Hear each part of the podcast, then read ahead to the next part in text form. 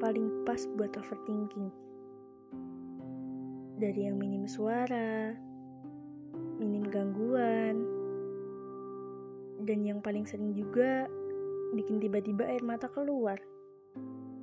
Tiba-tiba aja gitu, gak tahu mikirin apa.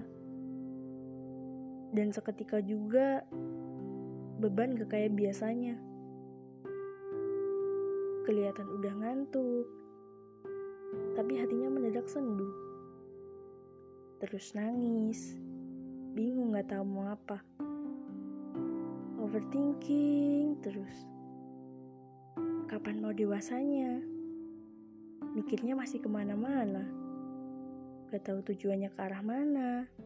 Udah gitu, tiap malam nangis.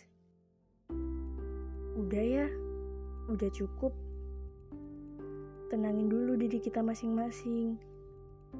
Baru setelahnya kita ketemu. Ngobrolin apa yang perlu, nyeritain segala sesuatu, paham tentang kesalahan diri sendiri dulu.